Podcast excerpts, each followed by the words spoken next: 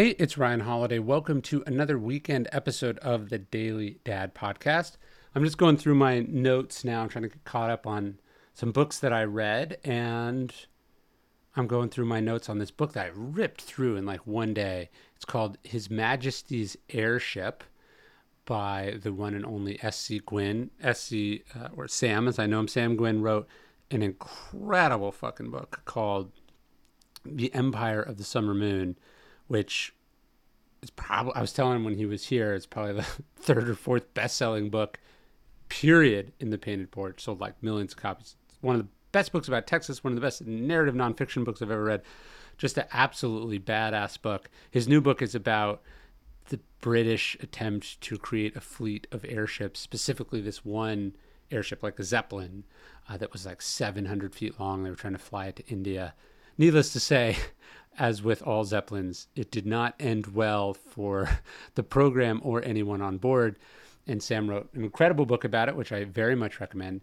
Anyways, he was out at the bookstore to sign copies of Empire Summer Moon, signed some copies of His Majesty's Airship, uh, all of which are at the Painted Porch. But at the end of the Daily Stoic podcast episode that we did, and we had a great interview. I don't think it's run yet. It will very soon.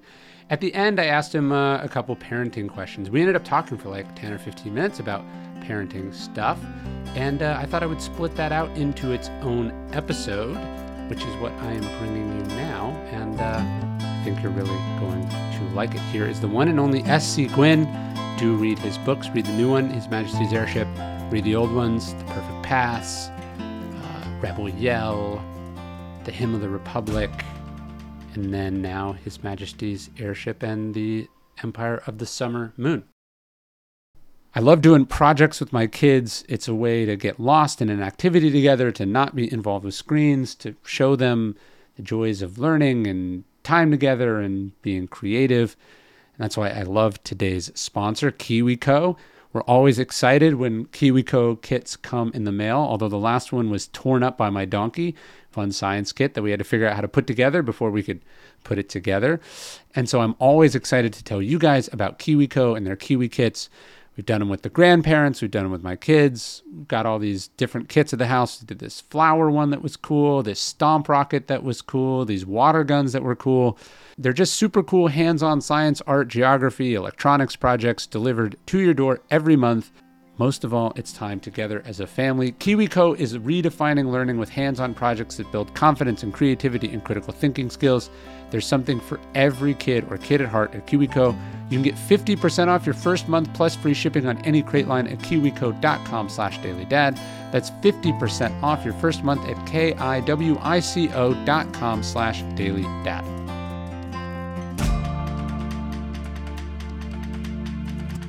Can you think of the best piece of parenting advice you ever got? This piece of parenting advice. I don't know who would have given it to me. I mean, I don't know who who would have given me what, what, when people answer this, who did they say gave them that advice? Their parents, or they picked it up in a book, or just like here's an expression I, you know, like just just or what is a piece of parenting advice you give? I don't. Do you? Is there a piece I- of I- I- parenting? I, go blank. Is there a piece of parenting advice or strategy that you hate? Like you, you're like, this is not how to do it. I don't know. That's interesting. I, I'm normally not a blank guy. I have opinions about everything, but uh, uh, on, uh, like uh, parenting strategies, parenting techniques, parenting things that I value. That I, I mean, I'm trying. I'm just trying to think of some. Yeah, and it doesn't have to be for like an infant or something. It's it's more just like, hey, this is this is sort of my parenting philosophy. You know, people will talk about loving unconditionally, about supporting, about you know, thinking about the things that really matter. Yeah, I think loving unconditionally certainly, and supporting unconditionally, loving and and supporting unconditionally would be part of it. Yeah. Um, I think that one of the things that actually happened was that we, um, our daughter was not like us. Mm. Katie was an artist and a fine arts major, and I was a kind of an English major, French major, history major kind of guy. You know, I'm a writer; she's Yeah. an artist, um, and we have we had a daughter who was very smart, but um, Oh, and another thing, we were we were big readers. Yeah. I mean, this is the world we would Sure. like to live in. In fact, you know, everyone says if you fill your house with books, a- the, the kid is just going to love books. Yeah. Bullshit. You know, when we wanted her to go to sleep, we would send her upstairs with Harry Potter because she'd get second sentence and gone. Yeah. So she wasn't like us. So I think that this is this is more a practical technique Yeah. though than anything. This is, I guess, appreciating the child for what the child is, and the child was not us Yes. at all. And so we, I mean, we, we took steps because at some point we said, we, we were thinking about, we're just to some liberal arts college. And I mean, this is a person who doesn't belong there. So we, we sent her to, this is, this is so practical, this is less philosophical, but we centered an architecture camp and an engineering camp at A&M, Yeah. one at, one at Virginia Tech and the engineering camp at A&M. Just thinking maybe Yeah. she might get interested. The, eh, she went to A&M for a week engineering camp, came back, said, this is what I want to do with my life. Everything spun around. She ended up at USC, honors engineering, and she's a very successful engineer. But I guess the point was, and I wonder how like celebrities do this, particularly somebody in Hollywood, you know, where you, where, you know, inside the business, where it's, it's, how do you sort of separate your child away from whatever your values are. I mean, okay, you guys are successful movie stars or rock stars or whatever, but the child doesn't have to be that. Yeah. And you're going to affect hurt the child or wound the child. I think we would have if we had just expected her. I don't know. We we we could have we could have said, "Sweetheart, you should be an English major," and she probably would have done it because she's just a little seventeen-year-old. She wouldn't have known any better, and she didn't know about engineering, and she didn't know about those things. So I think that it was but again, that's that's less philosophical than just practical. We said we we we recognize our own flaws in our ability to manage her, and the fact that she was different than we were. Well, the the the way I've heard that described in advice was your job is to help them become who they are, not what you want them to be. There you go. See, if I had been smart, I would have said that. But that's true. Yeah. But I think so many people, you know, I, you hear that in the celebrity world. I think the kids face this all the time. They get they get expectations from the parents that Yeah. they're going to be something as grand and wonderful and and celebrities perhaps in their own way and they never get encouraged to become accountants or consultants or dentists Yeah. I mean, imagine the child of you know two big Hollywood stars becoming a dentist. You never ever hear that. Yeah. The kid probably would have had a great life as a dentist. Instead, they all end up like Gary Crosby, you know, Bing's son, completely just bouncing off the walls because he can't match the expectation of Bing's. Well, yeah. The the dichotomy I heard is like, are you a gardener or um, a carpenter as a parent? Right. A gardener is trimming and supporting and watering, and a carpenter's trying to make it into a thing. And there's one is a more humble sort of servant role, and the other is a sort of superior, egotistical, authoritarian role. And ultimately, like even if you succeed, even if you make them into what you want them to be, they're not going to be grateful, right? They're going to resent you for it. Yeah, like they are. they make it in the NBA, they're still not going to want to come home for Christmas. No.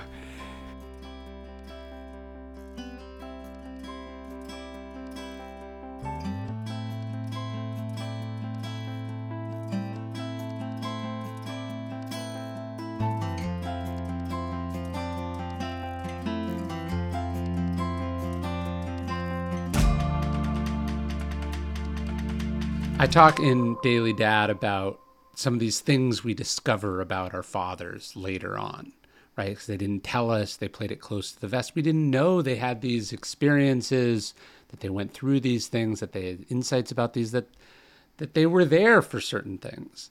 And with Father's Day coming up, one way you can address that, one real special thing you can do with the father figure in your life is to give them the gift of Storyworth. Storyworth is this online service. I've used it, I've given it as a gift before. It helps you and your loved ones preserve precious memories and stories for years to come. It's a thoughtful, meaningful gift that connects you with those who matter most. Every week, Storyworth will email your loved one a thought provoking question of your choice from their vast pool of options. And then Storyworth compiles all those stories and photos into a beautiful keepsake book that you can share and revisit for generations to come. And you'll be amazed at all the things you discover. Give all the dads in your life a unique and meaningful gift that you'll all cherish for years. Storyworth. And right now, for a limited time, you'll save 10 bucks on your first purchase when you go to storyworth.com slash dailydad. That's S-T-O-R-Y-W-O-R-T-H dot com slash dailydad to save 10 bucks on your first purchase. Storyworth.com slash Daily Dad.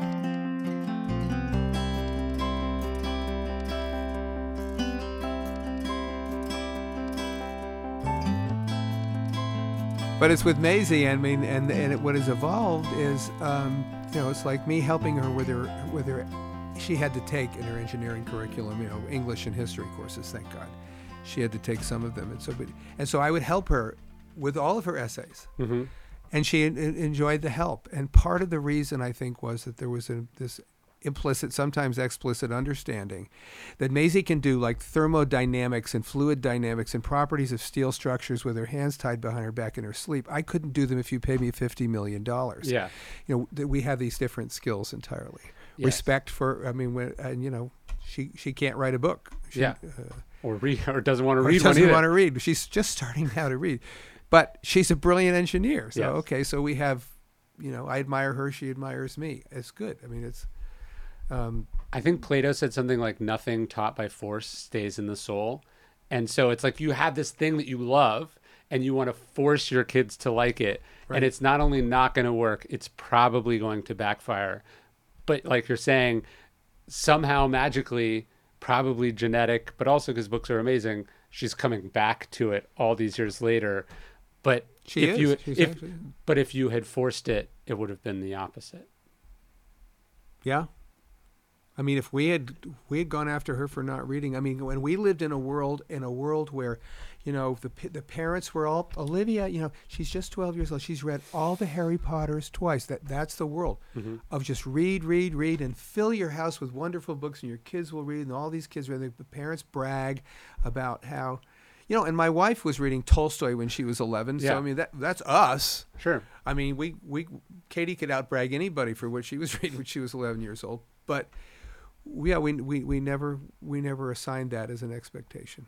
There's probably also a humility there in realizing that there's eh, nature versus nurture, that you're like, hey, I'm not really in control here. They come out to a certain degree as they are with their own, like, like, um, you can't make your kid an extrovert. Like they're either an introvert or an extrovert, Right. and you have to accept you're not driving this ship. That probably does help you relax a little bit. Or more people would be better if they could relax and just accept like you're along for this ride also.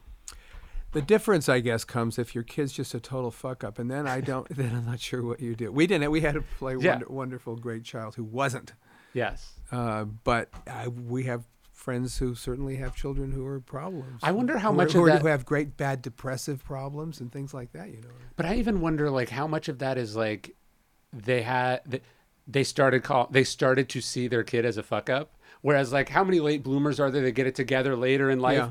And but what an awful turn it is and self-fulfilling uh, prophecy it is when, When- they start to get the sense that their parents think they don't Think have it yeah. you know and Yeah, yeah. and patience being patience and a lack of judgment being two virtues that most parental child relationships could probably benefit from more of. It's much more likely that you're too judgmental and not patient enough than it is Right. that you're too permissive and tolerant. Right. And it it gets there's there's a point where it, it would challenge though the best of us, the best of anybody. So the third time the kid gets hauled in by the Yes. cops for whatever it is, Sure. I mean, okay, it starts to look bad. Yes. And you're going to have to be a person with great kindness and patience. Uh, Yes. And and how much of it is that you really care or that it really is a huge issue and how much of it is but other parents of other kids think it's a big deal. Yeah. Like for me, when I dropped out of college, it was a huge deal for my parents.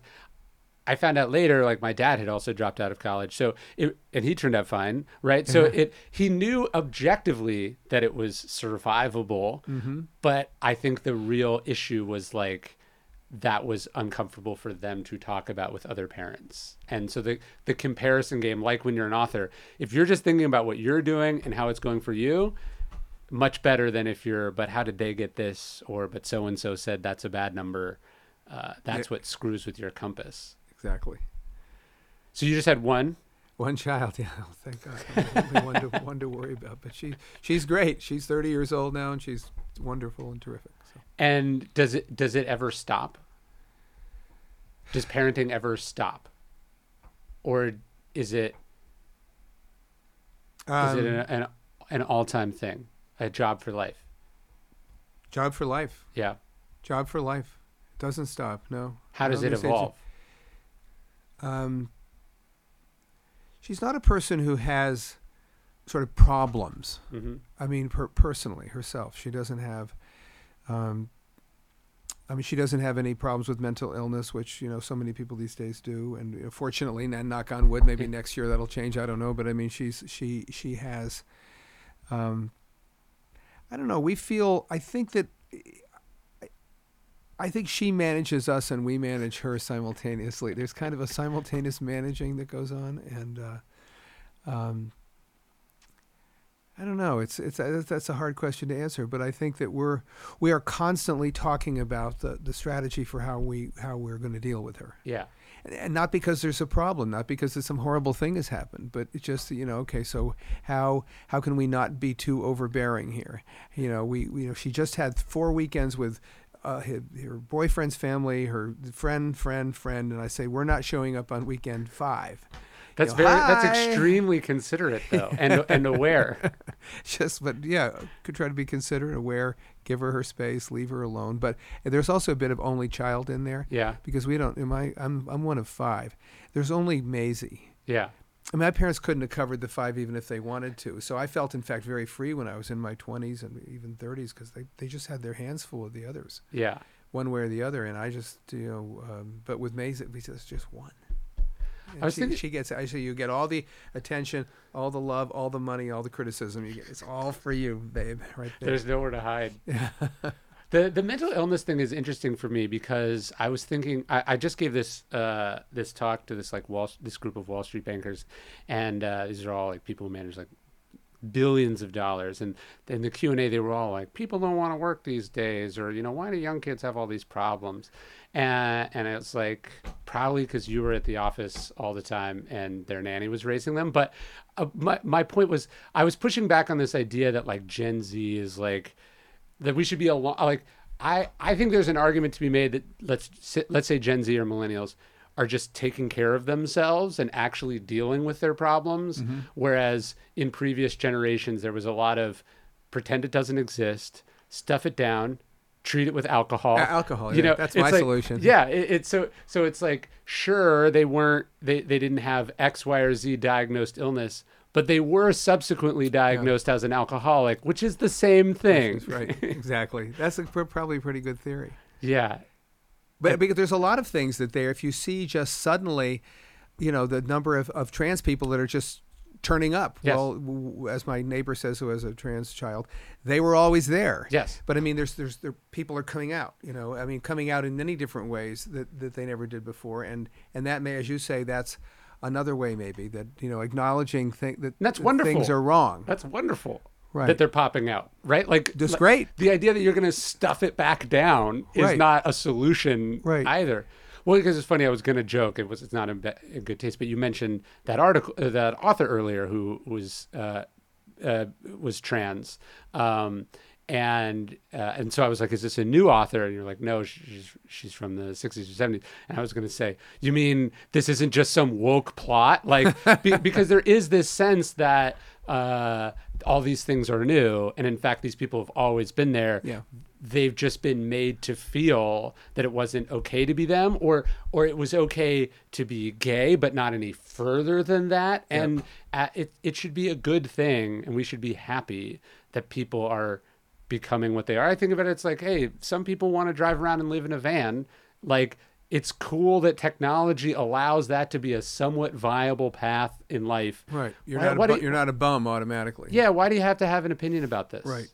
And it, and it may be, as you say, that you have so something that statistically we're going to start calling mental illness or Yeah. problems that uh, they're just actually people acknowledging things that uh, we would I would yeah right have another couple gin and tonics would have been my solution to it but you wouldn't acknowledge that Yes. or even the uh, this kind of you know yeah, there was this great theme in Brideshead Revisited, which is that one of the guys was, you know, ashamed of being unhappy. You know, that was his Mhm. problem. He was ashamed that he was because he was supposed to be happy, Yeah. but he wasn't, and he was so ashamed of it. And yeah.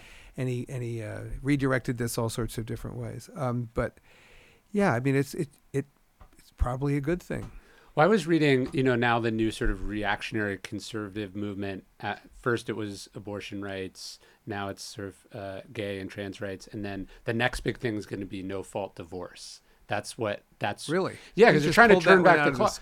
It- well, no fault divorce. well, no fault divorce can you can blame the dissolution of the family on um, because suddenly people cannot be in marriages they don't want to be in anymore. But that also forces people to, to make their spouse actually like them. Do you know what I mean? And okay, so well, I don't. What, what is a no fault divorce? no fault divorce. It, it- by the way, New York def, uh, uh, passed no fault divorce like in the 2000s. I think I forget what the first state was, but I think it was, I think it was California. I think it was Ronald Reagan as governor. So this is Yeah. when it goes back. But it's basically like if you want to get a divorce, you can get a divorce. You don't have to. You don't ask- have to allege cruelty or Yeah, mental cruelty yeah, or, or anything like that. sit some period out to prove if like you don't like this marriage, you don't have to be in this marriage anymore. Which I think a reasonable person would say, Is that linked in any way to the disposition of assets in the marriage? No, it's it's much the the reaction against it is well, divorces went way up when you could get a divorce, Right. um, and so that reduces the power mostly of men to sort of rule over the family Mm-hmm. a certain way. Um, it it reduces the power of men to decide how the kids are going to be because the Right. the mom can say I don't like how you're treating Billy and I'm leaving, you know, and um, and and it it it in it expands the role of society and school and the community to be involved in what the family does and says. So it it, it it'll it, it'll be it's kind of the next political battleground. Okay. Like I don't know if you know, there's this right wing guy, um, Steven Crowder, who's a total garbage person. But anyways, he he announced recently he was like, my wife decided that she doesn't want to be with me anymore. And in the state of Texas, that's perfectly allowed. and and that this is how he's explaining that his wife left him as Yeah. this thing that's being done to him, even though all 50 states allow no fault divorce. But um, the, it's it's interesting as they found when no fault divorce laws were passed, um, suicide in women went way down. Huh. And the reason is they could leave they could leave the marriage in another way. Yeah. right? So so sometimes we don't understand the way things are linked to each other. And i think some of the mental illness stuff that we're all you know, like like it's some social contagion. It's like no no no it's probably some other place that we were sending a very strong message Yep. like you can't be like this. You can't do this. That's Yep. not okay. Women can't have jobs like this or you know men have to be a certain way and then we change things and then Right. It looks like something other than what it actually is. Right. Yes. Yeah. Very And- interesting. and largely I, I think my view is anything that lets people be more like they truly are and free to be who it's a it's a wonderful thing that we should Yeah. celebrate Yeah. Absolutely. well rant over but this was amazing Well, thank you, sir. It's been fun. Hey, you're listening to the Daily Dad Podcast. One meditation a day inspired to help you do your most important job, which is be a great father. These are meditations inspired by ancient wisdom, psychological research, and just great strategies from normal dads just like you. Thanks for listening.